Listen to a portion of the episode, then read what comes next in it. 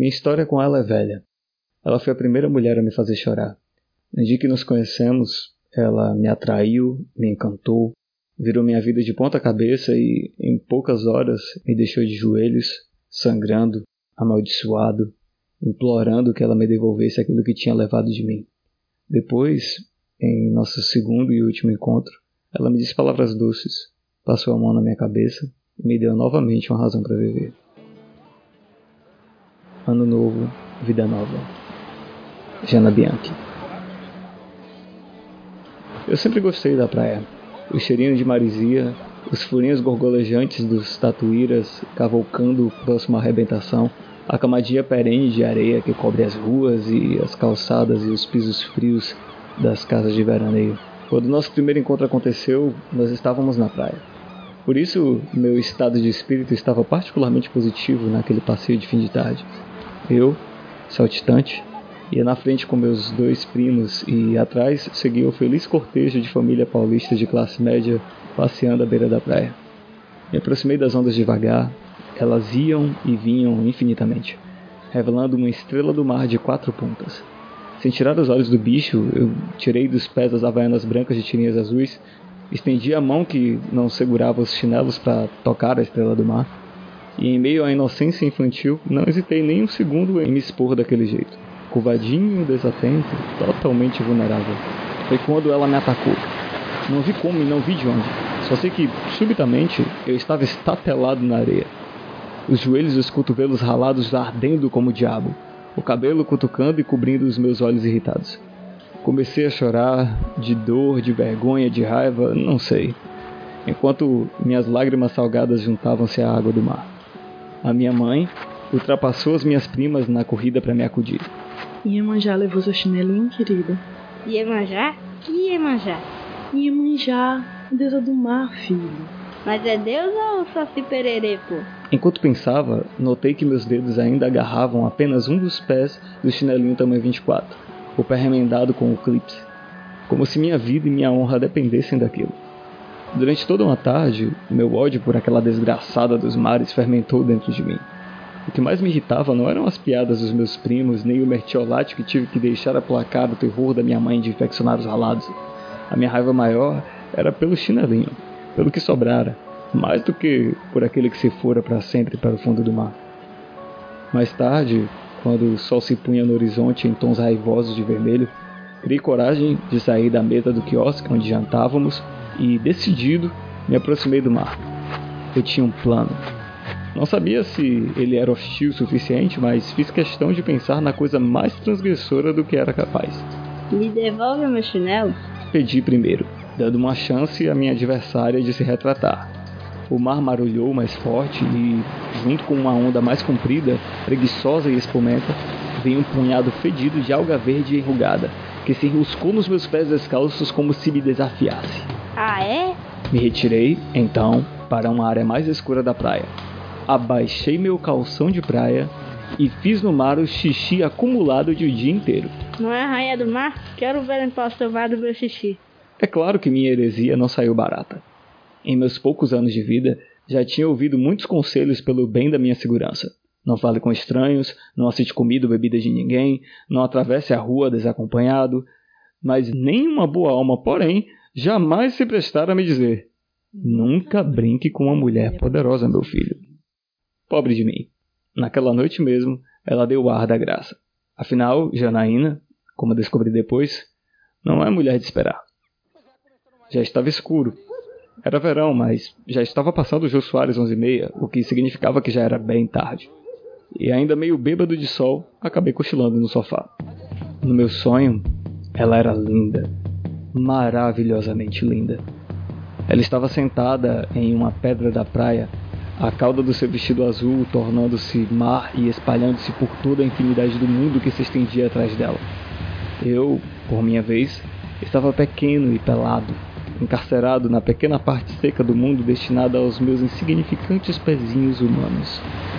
Notando-me, ela olhou para mim e riu.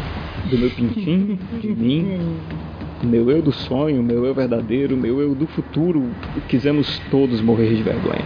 De raiva, de amor, talvez. Pra amada entender, dizem que aos 33 seu Jesus morreu na cruz. Ela usava uma voz itálica emprestada, que lhe pertencia tanto quanto a voz de todas as mulheres do mundo. E, com a certeza que só se tem nos sonhos, eu senti imediatamente que estava fadado a algum dia ouvir a sua voz verdadeira.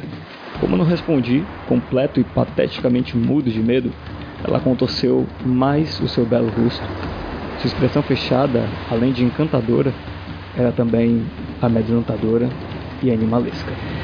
Quando tiveres 33, devolvo o que levei de vosmecê. Soube na hora que ela não estava falando do chinelo, muito embora não soubesse exatamente ao que ela se referia. Enquanto isso, cresce-te, amada, cresce-te.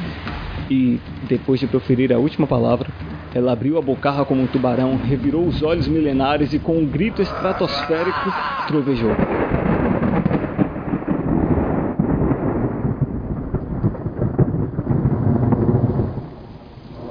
Acordei no colchão ao lado da cama dos meus pais, desesperado e encharcado.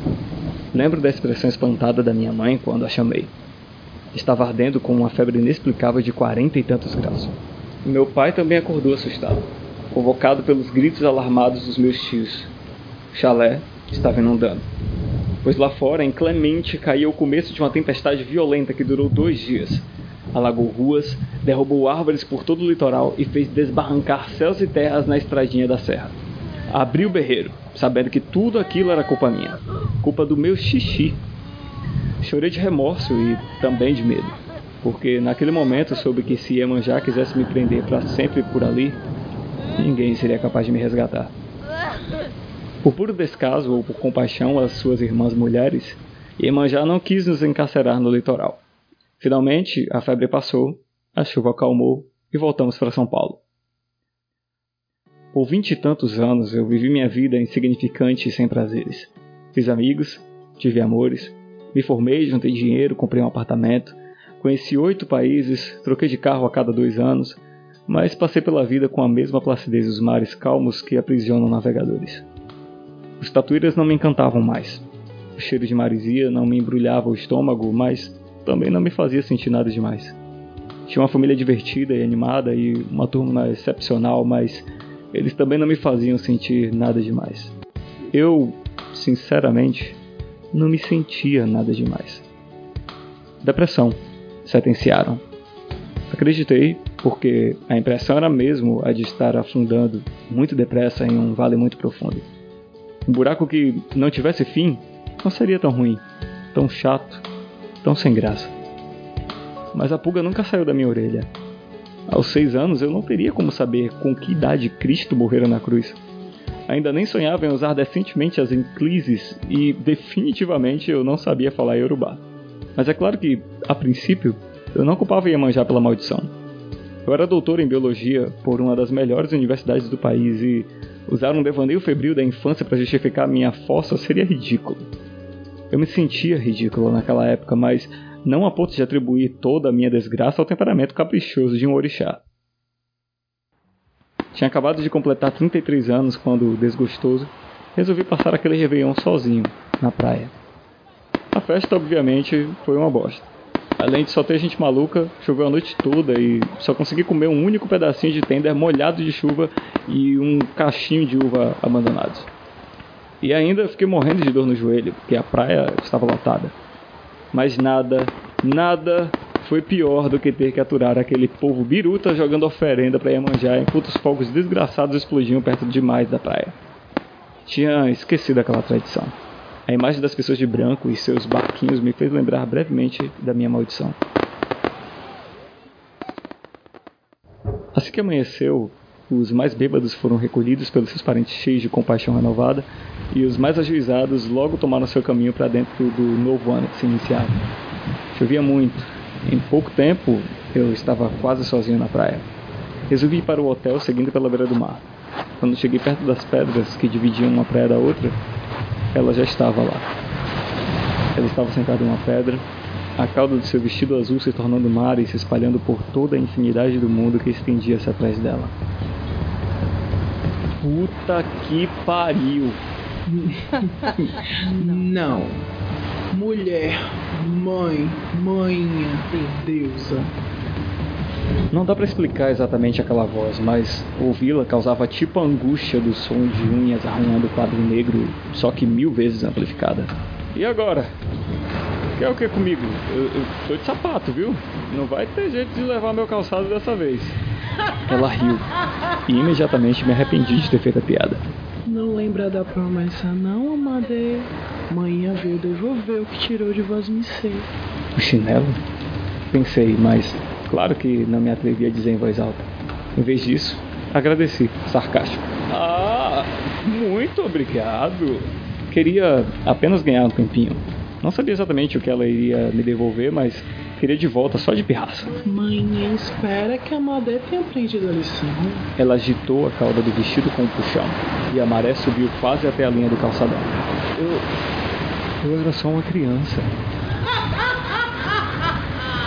Ela riu de novo, como se minha afirmação fosse ridícula, como se eu ainda fosse uma criança. Caí sentado na areia quando a maré passou de volta por mim. Uma criança sortuda. Sortuda de manhã Ever todo ódio. É tempo de tirar isso do coraçãozinho do Amadezinho. Olhei para ela de soslaio sem entender. Quer dizer que não entendeu?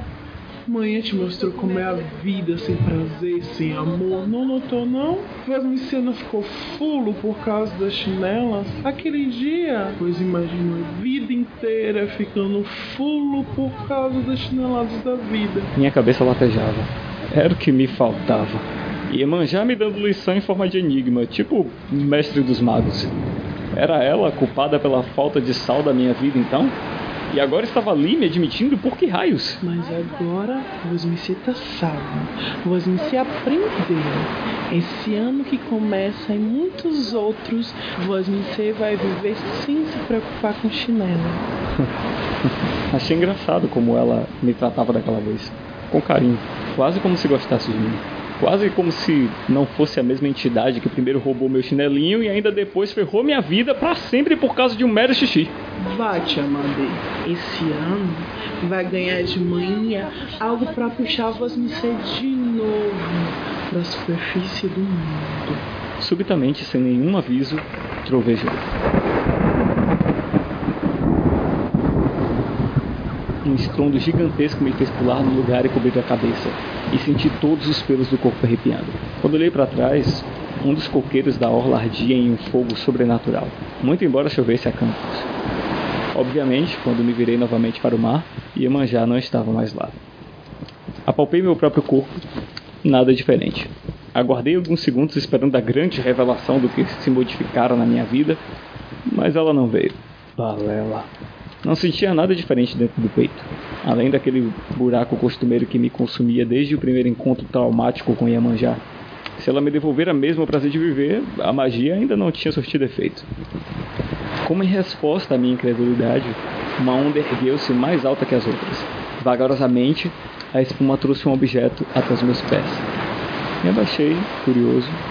A maré retrocedeu e pude ver o pequeno chinelinho branco tamanho 24. Peguei o calçado na mão, incrédula. Ah, só pode estar tá de brincadeira! E atirei o chinelo com toda a força na direção do mar encrespado. Assim que o objeto atingiu a água, notei um movimento estranho na extremidade mais distante da praia. Vindo rápido na minha direção, se aproximava uma criatura massiva que avançava a passos trôpegos e irregulares. Antes de chegar perto o suficiente para reconhecer o bicho, o mesmo atirou-se na água, como se não houvesse amanhã, e nadou até onde cair o chinelinho. Impulsionado por uma onda mais forte, a criatura boiou e, depois, manquitolou até chegar o suficiente perto de mim.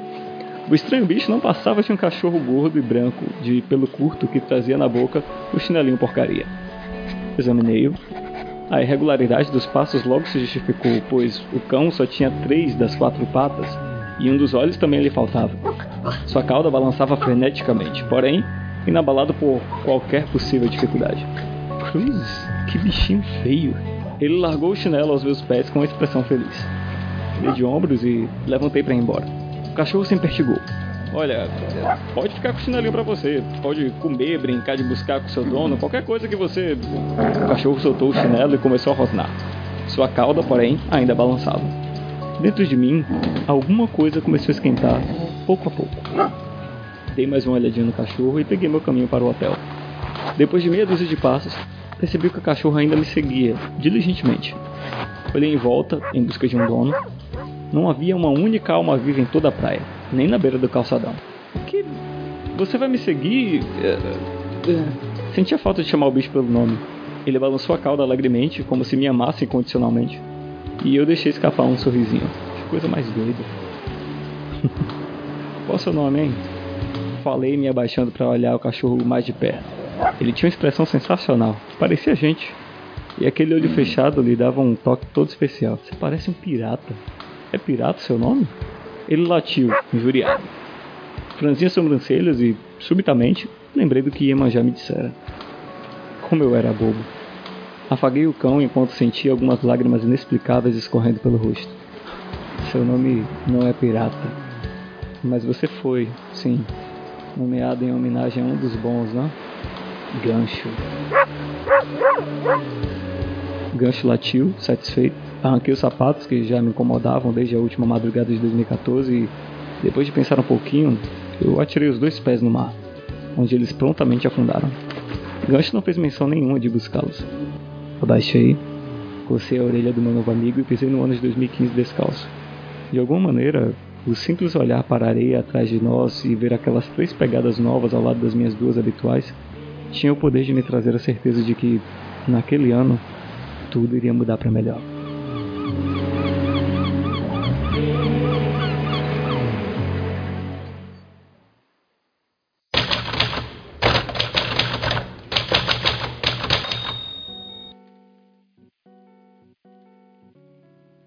Olá pessoas, sejam bem-vindos à segunda temporada do Entre Ficções, o seu podcast de audiodrama e entrevistas de literatura de ficção nacional. Eu sou o Marvin Mota e hoje eu estou aqui com a Jana Bianchi. Ei, oi, pessoal. oi, Jana. Eu ia falar oi, Oi, Jana. Oi, Jana.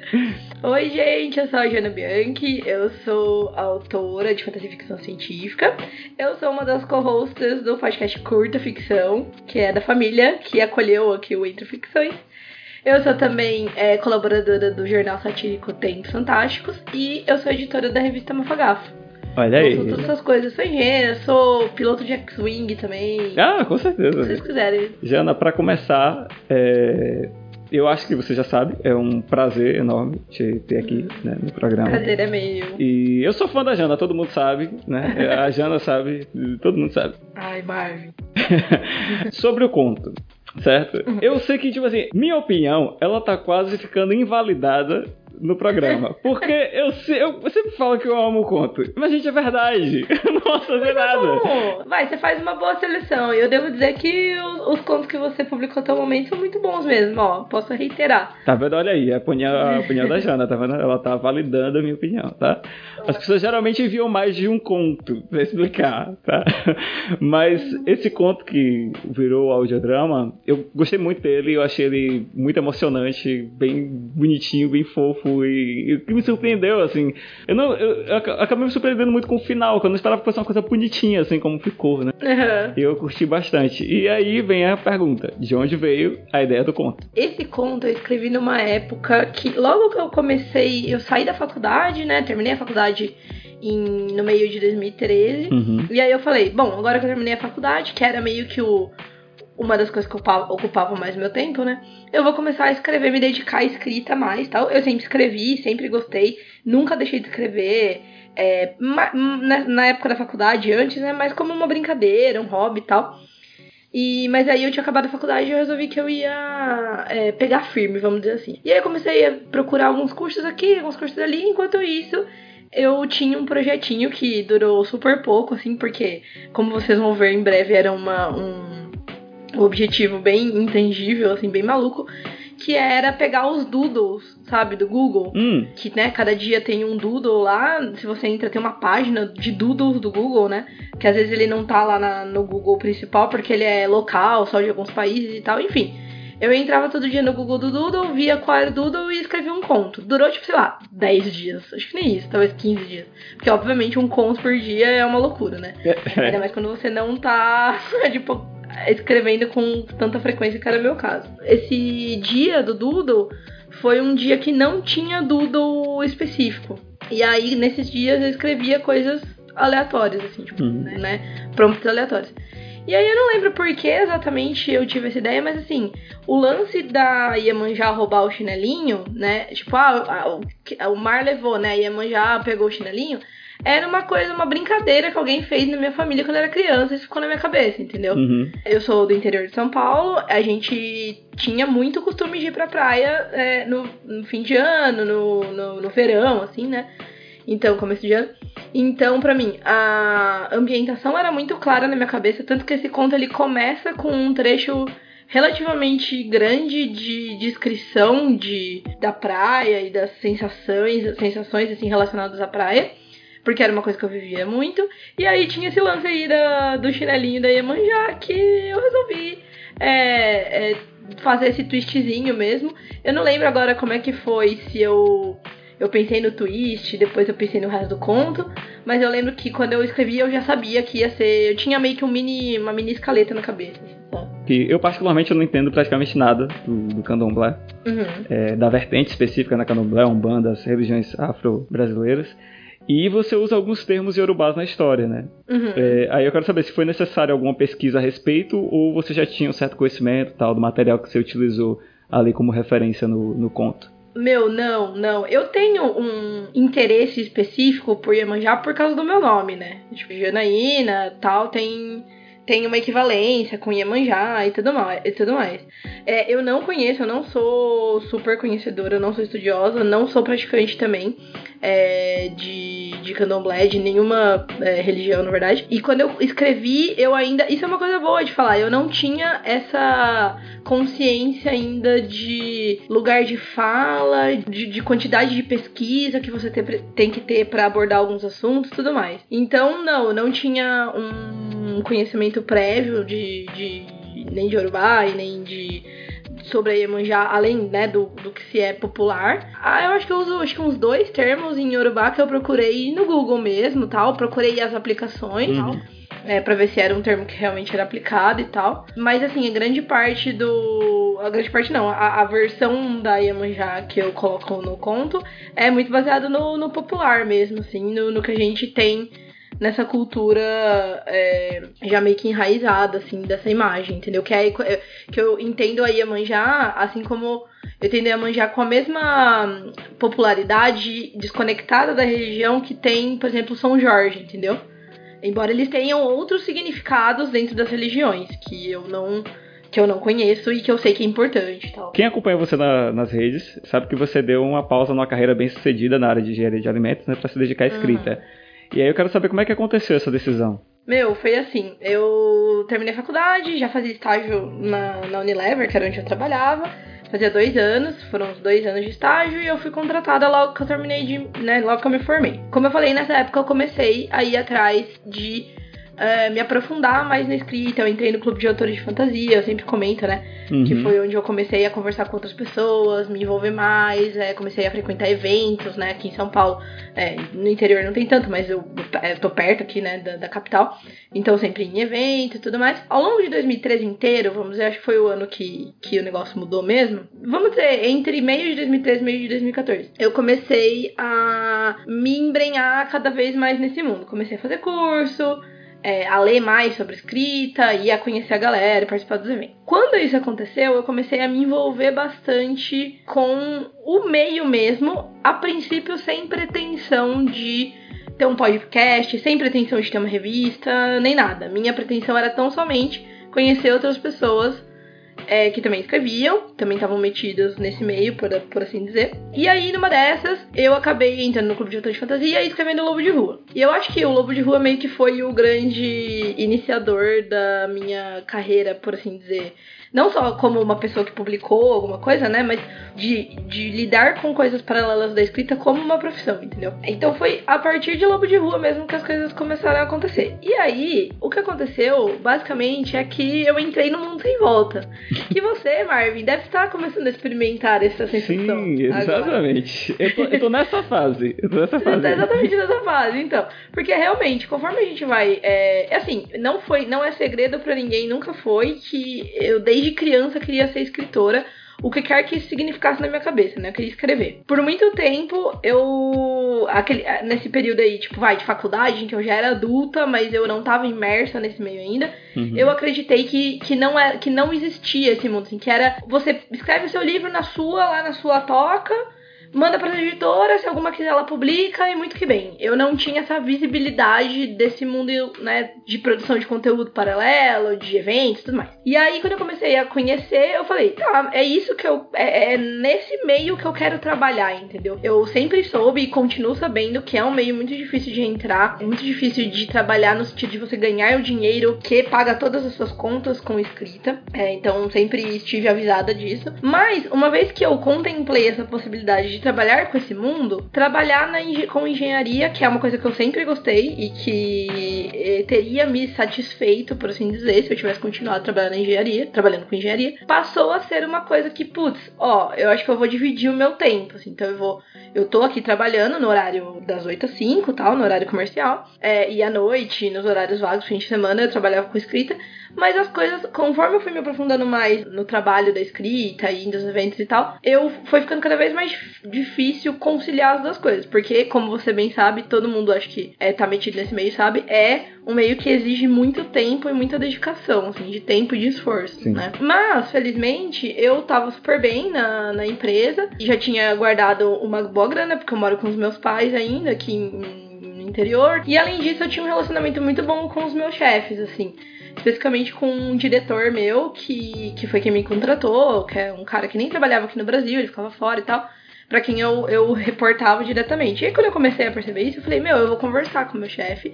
e ver a possibilidade de tirar um ano sabático né, que era um recurso que existia dentro da Unilever. Um ano que você não é nem. Você não, não, não pede dispensa, né? Você sai, fica um ano afastado e depois volta. E aí o meu chefe falou pra mim, ele a gente senta para conversar, tal, quase um ano antes de eu sair. E aí ele falou pra mim: Eu acho que você não volta mais. Eu tenho essa sensação. Ele me falou. Então, pra gente poupar o, o as burocracias aqui, faz o seguinte, pede demissão e daqui um ano, se você quiser voltar, não posso falar que eu te contrato imediatamente, né? Mas assim, eu, ele, o cara ele é diretor global, né? Então ele tinha algum, ele apitava lá. Hum. Eu posso ver aqui de procurar uma outra vaga e tal. E daí com essa, entre aspas, segurança, eu falei, tá, então é a hora de eu sair para ficar um ano é, fazendo esses meus projetos paralelos, né?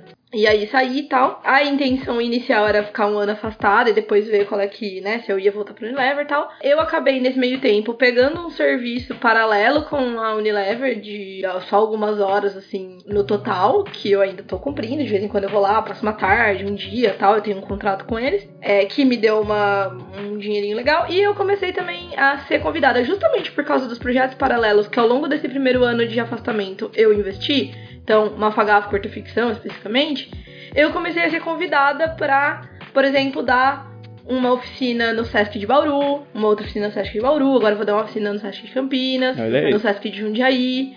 Então o negócio foi, sabe, começando a acontecer. E aí eu decidi que daí eu ia investir em alguns cursos agora de é, outros serviços editoriais e tal, porque enfim eu acho que eu tô imerso o suficiente pra começar a ganhar dinheiro consistentemente nesse mercado, entendeu? Então, assim, foi uma coisa. Eu acho super importante frisar aqui uhum. que foi um, uma conjunção de fatores que permitiram que eu fizesse isso, né? Sendo o principal deles eu morar na casa dos meus pais. Então, eu não pago aluguel. Né, não pago um monte de, de contas que se eu morasse sozinha provavelmente não ia conseguir pagar com esse dinheiro que tá entrando agora pingado, né? Que eu pretendo que seja uma renda fixa. Importante falar isso porque toda vez que eu falo do, do sabático, eu falo, eu falo que a gente, tipo assim, eu não tô aqui para ser um caso que vai incentivar pessoas a, tipo, dar louca e sair do trabalho fixo para trabalhar com literatura. Porque não é assim que funciona. Quer ser um escritor de sucesso? Pergunte-me como. Pergunte-me como. Não é, não é, não, gente. Ainda dentro desse contexto, é, é. qual é a parte mais difícil de ser um autor de ficção no Brasil? Eu acho que assim, eu acho que ser um escritor de ficção especulativa já é um, uma dificuldade dentro do que é ser um escritor de ficção no Brasil. E aí eu vou começar de fora para dentro, né? Qual que é o problema de ser escritor no Brasil?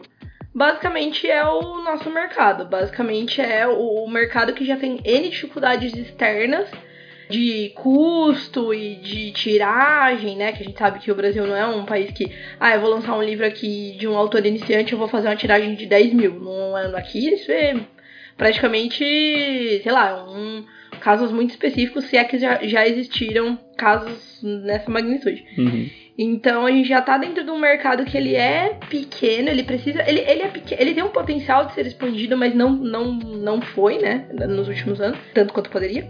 Então a gente já parte disso. E aí, se você vai falar de ficção especulativa, você tá dentro de um nicho que é um nicho mundial. Então você vai ver a se você pegar os números de policial, por exemplo, na ficção anglófona, você vê números muito mais expressivos do que a ficção especulativa. Inclusive, eu vi um gráfico esses dias que eu fiquei impressionado porque eu não fazia noção. Hum. Que é, acho que é, eles pegaram o, a, a, a, vendas da Agatha Christie e a Agatha Christie vendeu mais que, tipo assim, ó, J.K. Rowling e Stephen King e mais uma galera da, da especulativa. Nossa. Os maiores. Aí eu fiquei tipo, meu, como assim, sabe? Era uma coisa que eu não tinha essa, essa noção. Eu sabia que era um mercado menos, né, com menos alcance do que outros, mas não sabia que era assim. Então daí você imagina, né? A gente tá meio que teoricamente dentro do nicho do nicho. Uhum. É, então eu acho que essa é uma, é uma dificuldade, vamos dizer, um, técnica do, do mercado e que gera uma dificuldade emocional que é pra gente conseguir qualquer coisa aqui, a gente tem que ralar muito. Não tô dizendo que fora do Brasil ou outras profissões não ralam para conseguir o que querem, obviamente, né? Que Sim. isso acontece. Mas eu acho que a gente precisa ter muita resiliência, assim, tipo, ah, eu tô. Que nem eu falei, eu tô desde 2013, vamos dizer, investindo meu dinheiro e meu tempo nessa carreira. E hoje eu não posso dizer, por exemplo, que eu tive um retorno financeiro que tenha coberto o que eu investi. E isso, é, eu tô disposta a, né, a, vai, 2013 para agora, vai, 5 anos, porque metade de 2013 e tal. Eu tô disposta a continuar e a continuar investindo e tal, porque eu sei que é difícil, mas eu acho que é uma coisa que desgasta bastante, entendeu? Acho que também você já deve ter sentido isso, assim. O tanto que você coloca de trabalho em cima, de esforço em cima de um trabalho, que às vezes vai ter um retorno pequeno, entendeu? Você tem que estar bem preparado psicologicamente para isso. Sim, com certeza. E ainda dentro disso, né, nos dias difíceis, o que é que te faz continuar a produzir? É, essa é uma resposta bem clichêzona, mas eu não, não dá para fugir disso, que é conversar com as pessoas que já leram, é, agora que eu tô com curta e com a Mafagafo, é, conversar com as pessoas que escutam curta ficção, receber as mensagens. Às vezes é um tweet super pretencioso que a pessoa coloca lá. Ah, faxinei meu quarto vendo curta ficção, sabe? Tipo, é uma coisa besta, mas que é muito legal, assim. E eu tive, ao longo desse último ano aí, que foi o meu ano sabático e tal, eu tive uma conjunção de coisas boas aconteceram, então eu fui convidada para falar na Flip, fui convidada na Casa Fantástica, né, que foi a primeira casa da Flip no, na, de fantasia. Eu fui convidada para falar na Odisseia Fantástica lá no, em Porto Alegre. É, eu fui convidada pelo FRJ para falar sobre a Mafagafo num, num, na Semana Internacional de Quadrinhos. Então, isso também, putz, cada vez que alguém me fala, sabe, eu recebo um convite para participar de uma mesa em São Paulo, que seja assim, uma coisinha menor, que alguém me reconhece como uma pessoa que tem algo a acrescentar, sabe? Isso para mim é, nossa, vale muito mais do que todo o esforço e, e as frustrações aí que a gente passa todo dia, assim, sabe? Então, é muito. é, De novo, é clichê, mas às vezes assim, você tá lá naquela bad pensando. Eu, eu ainda não cheguei no momento de pensar assim, eu vou largar essa merda. Eu não Uhum. cheguei nesse ponto. É, não sei se sou eu que sou muito cabeça dura, não sei se sou eu que tive muita sorte também de ainda não chegar nesse limite, mas ah, porque como eu disse, eu tô numa condição muito positiva, muito de suporte muito boa, né? Então assim, eu tô vivendo tranquilamente aqui, sem é, esse problema de, de, de, ai, nossa, não tem dinheiro pra pagar aluguel e tal. Então, não sei se é isso, mas assim, eu ainda não passei por esse momento de, tipo, não aguento mais. Uhum. Mas eu já tive uns dias de, tipo, tá, tipo assim, meu, por que, que eu, eu sou burra? Só pode ser, sabe? Sou louca. O que, que eu tô fazendo, sabe? E aí eu recebo lá um tweet, uma mensagem, alguém me marca no Instagram, faz um stories. Agora no fim de ano teve essas retrospectivas aí de tipo, ah, é autor que você conheceu esse ano que você mais gostou. As pessoas me marcaram. E eu fiquei tipo, meu Deus, sabe? É isso que faz valer a pena, assim. É super, super coisinha romântica de filme, mas é verdade. Então só quem já recebeu um feedback de uma pessoa sabe o que eu estou falando. Sim, com certeza. O feedback é importante, gente, vocês estão ouvindo, né? Nossa, meu, demais. Assim, eu, eu já ouvi gente falando assim, ah, eu não parei a minha carreira porque eu recebi um, um feedback naquele dia, Uhum. sabe? Já ouvi gente que tá mais tempo nisso falando isso, assim. Então é real, é real, isso é verdade mesmo, não é. Não é historinha, assim, sabe? Então, como você mesma disse, você também é editora da revista Mafagafo, né? Que surgiu aí agora em 2018. Uhum. Como é que tem sido a experiência com a revista, né? Porque ah, o trampo de edição é diferente do, do trampo de, de escrita. Sim. Como é que tem sido pra você, assim, entrar nessa área e, e especificamente numa revista e tal, trabalhando com noveletas, contos e agora flash fictions também? Meu, tá sendo muito legal. É totalmente diferente mesmo de escrever. Outro esforço e outra responsabilidade também. É, mas eu tô. Eu falei, né, de ah, eu recebo feedback do curta e tal, mas quando eu recebo um feedback de alguém que leu alguma coisa da Mafagafo, que não. na- nada da Mafagafo, eu ainda não publiquei nada, né, meu, de minha autoria. Uhum. Então nada ali é meu, assim, só a organização do projeto. Toda vez que eu vejo alguém falando, nossa, tal noveleta é muito boa, tal flash fiction é muito legal, eu sinto, sabe, o mesmo nível de orgulho. Então, putz, tá sendo muito legal.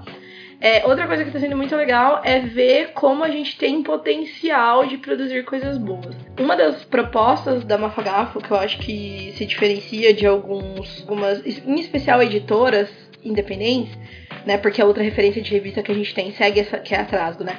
Segue Uhum. essa mesma, esse mesmo, felizmente, esse mesmo padrão.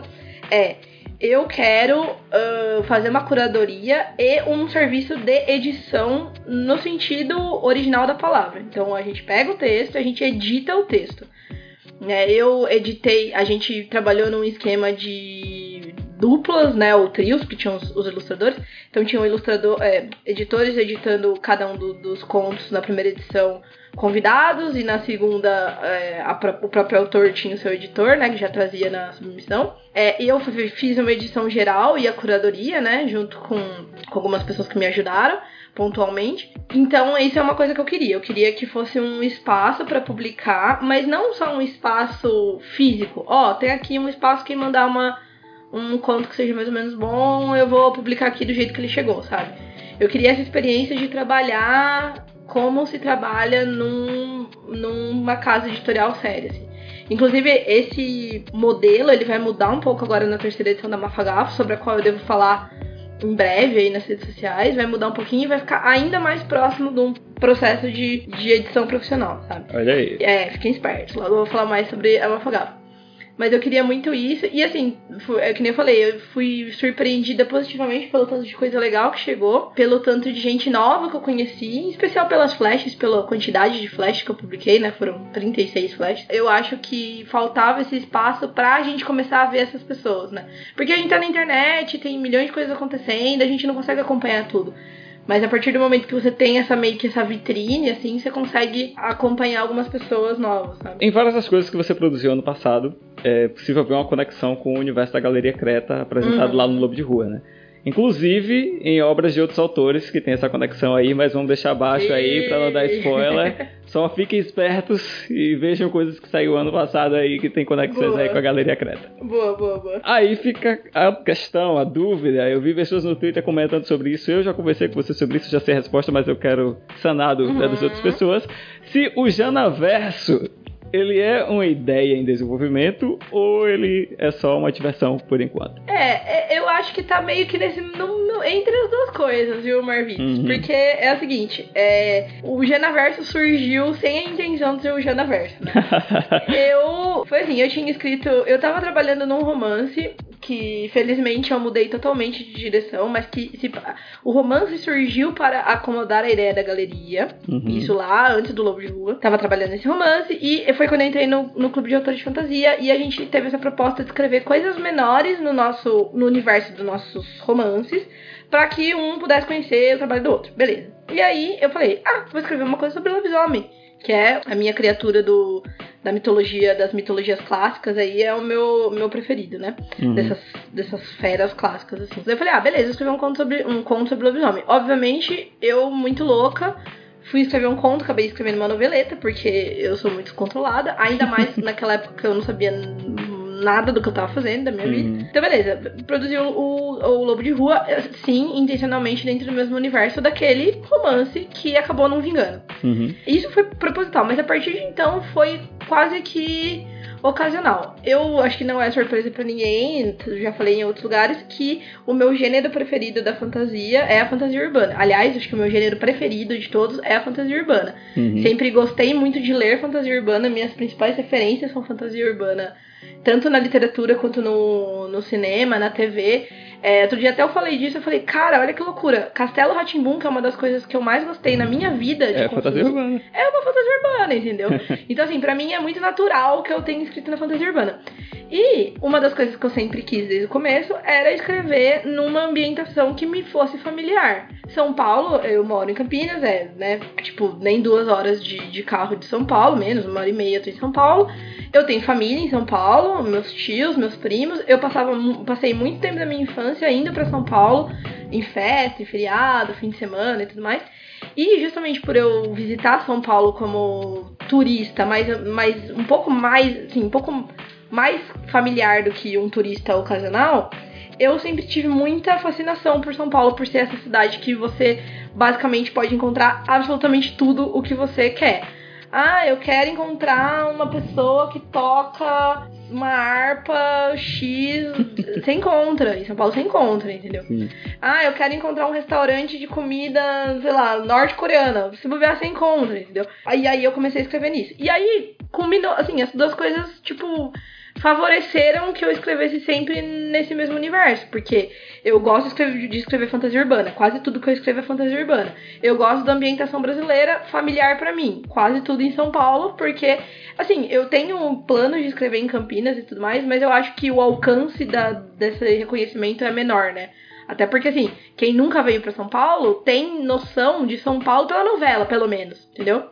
Então, pra mim, é uma, uma ambientação mais ah, universal, assim, por assim dizer, dentro do Brasil.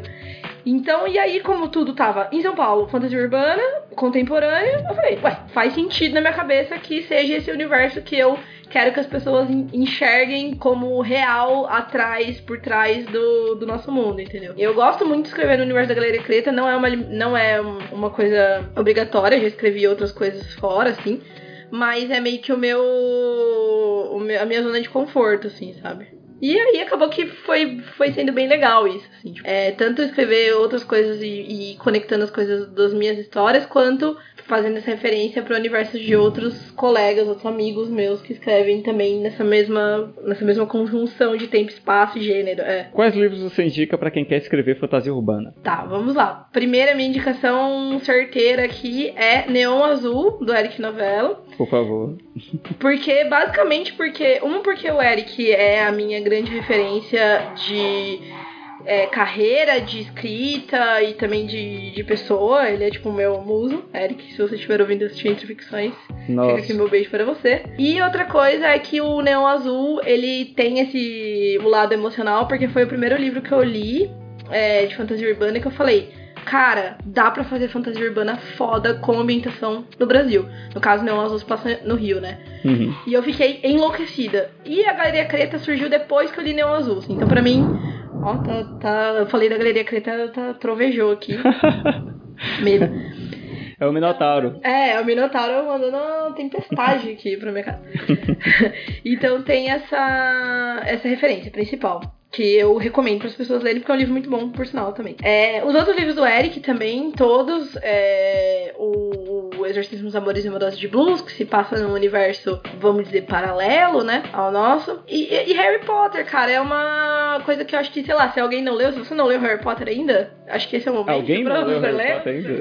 Mas é um, eu acho que é uma referência legal porque ele, o Harry Potter também, eu acho que inconscientemente foi o que colocou em mim essa vontade de querer ler coisas que eu pudesse andar na rua e pensar, putz, será que atrás daquela porta tem alguma coisa fantástica, entendeu? Será que eu conheço um lobisomem, sabe? E isso é uma coisa que no, o Harry Potter tem uma, uma parte, né, da, da ambientação do Harry Potter que se passa nas cidades, no, no nosso mundo como ele é e tal. Então eu acho que são, são boas referências, assim. Eu tenho, sei lá, que nem eu falei, é, Castelo Ratimbum. Cara, o filme do Castelo Ratimbum, se você não assistiu ainda, eu não sei onde ele tem disponível pra assistir, mas é um filme muito bom, é muito legal mesmo, é muito divertido. É infantil, mas é muito divertido. O filme que, que veio depois do, do seriado, né? Do, do, do programa mesmo.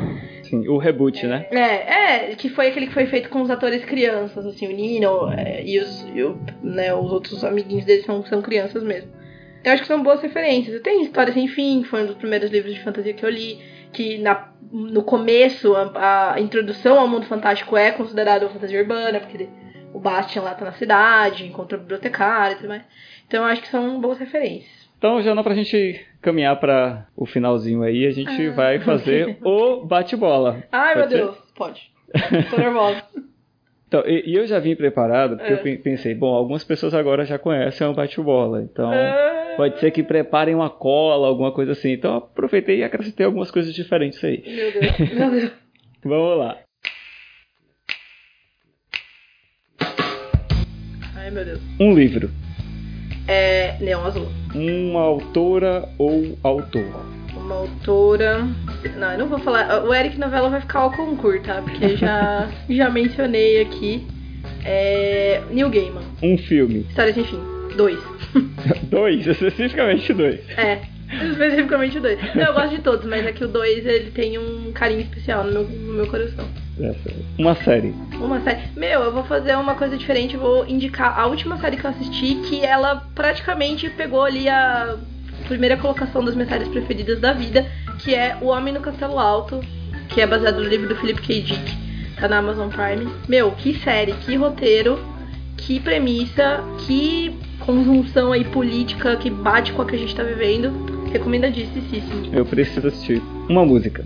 Nossa, meu. Não existe amor em SP, do Criolo. Criolo. É uma música que pra mim tem uma atmosfera que é assim, se eu puder contratar uma trilha específica pra alguma coisa audiovisual da galeria, vai ter essa música do Criolo, porque eu acho que faz, nossa, eu escuto assim, me arrepia, sabe? Uhum, excelente. Uma inspiração.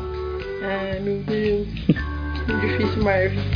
Meu, eu vou falar o Eric, porque vai, vai parecer puxação de saco, mas é sincero. Entendo perfeitamente. Eu gosto muito da trajetória dele. Ele também, pra quem não sabe, ele também entrou nesse meio depois de já formado em outra coisa. Ele era é, farmacêutico. É, e ele trabalhou como farmacêutico por um tempo, até ele começar a trabalhar com tradução e tal. Então é uma super inspiração. Arte pra você é. O output da nossa cabeça doida, entendeu? Uhum. Entra tudo o que entra, que é muita coisa louca, e a gente canaliza e, e produz arte, assim, em Uhum. vários, várias, formas. Resposta rápida da Jana, engenheira de alimentos. É biscoito ou bolacha? É bolacha. Se quiser, eu posso explicar, mas é bolacha. Não, tô brincando. Os dois, os dois, os dois são válidos, os dois são válidos. Mas eu sou É. time bolacha. ok. Um conselho pra novos escritores. Meu, forme sua tribo, encontre sua tribo e grude na sua tribo. Porque tudo de bom que aconteceu na minha carreira aconteceu porque eu comecei a conhecer pessoas é, e conhecer da- do modo sincero. Então, conhecer não pra você ter um. Ai, porque eu tô fazendo networking no sentido corporativo, de conhecer pessoas Uhum. que vão me trazer benefícios. Depois, não. Conheçam pessoas apoie verdadeiramente. Não tem nada melhor do que você conhecer a galera que tá passando pelas mesmas coisas que você é, ver elas chegarem em lugares legais, né? Ficar feliz por essas pessoas, apoiar quando acontece, né, as tretas que acontecem todo momento. E também ver aquela galera que tá, tipo, é, a gente tem essa vantagem de estar perto de autores nacionais do nosso gênero. Que é, faz com que você veja que o que você passa não é porque você é ruim, não é porque você ainda não chegou lá, entendeu? Então, as mesmas dificuldades que a gente passa, essa galera que já tá publicada por grandes editoras passa também. Então, é muito reconfortante, embora, tipo assim, não é reconfortante ver que tá todo mundo ferrado, mas é reconfortante ver que você está no caminho mais próximo do certo que é possível, entendeu? Sim, sim. Beleza. Então, Jana, de novo, foi um prazer enorme te ter Ah, Eu aqui. agradeço, foi muito legal. Eu quero que você, apesar de que eu acho que a grande maioria das pessoas já sabem, né? O pessoal que escuta o, o curto, escuta o, o Entre Ficções, o curto e tal, o pessoal sabe mais ou menos onde te encontrar. Mas, pra gente concluir, eu queria que você apresentasse aí o teu trabalho, falasse onde você pode ser encontrada e tudo mais. Beleza. Bom, basicamente eu estou vivendo quase toda a minha vida virtual no Twitter. Eu não tô tanto no Facebook, tô lá também, se você consegue me encontrar, mas no Twitter eu tô como arroba JanaPBianchi, é P de pato, que é a mesma arroba do Instagram. Eu não, não sou muito ativa no Instagram, porém posto stories da paçoca, então acho que vale a pena apenas pelos stories da paçoca. É, e todos os meus trabalhos, todos os meus projetos, curta ficção, a Mafagafo, o Tempos Fantásticos, todas as outras coisas que eu já fiz, meios de, da mídia aí que eu já falei, eventos que eu participei, tá tudo compilado lá no meu site que é www.janabianchi.com.br. Meu Bianchi é com CHI no final. Então, encontra meu site pelo Twitter, encontra meu Twitter pelo site, e é Jana Bianchi ou Jana P. Bianchi. Exatamente. Da minha parte, né? olha aí, meu Deus, Marvel está apresentando alguma coisa. Exatamente, Marvel está apresentando alguma coisa.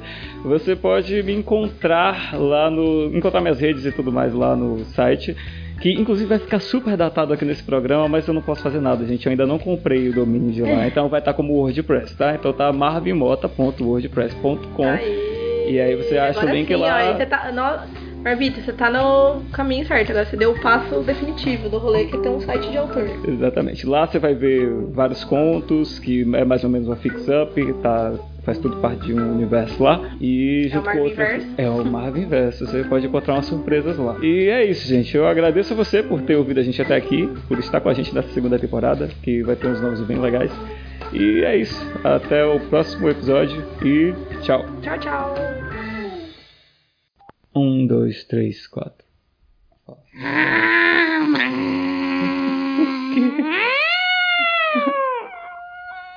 Bem-vindos à segunda temporada do Entre Ficção. Essa é a pessoa com quem eu casei. Isso é o que eu passo todo dia, gente. É só amor. Evitando os gatos. Tem evitando os gatos. Por quê? Porque deu vontade. É isso, né? É isso aí. Minha vida é só alegria.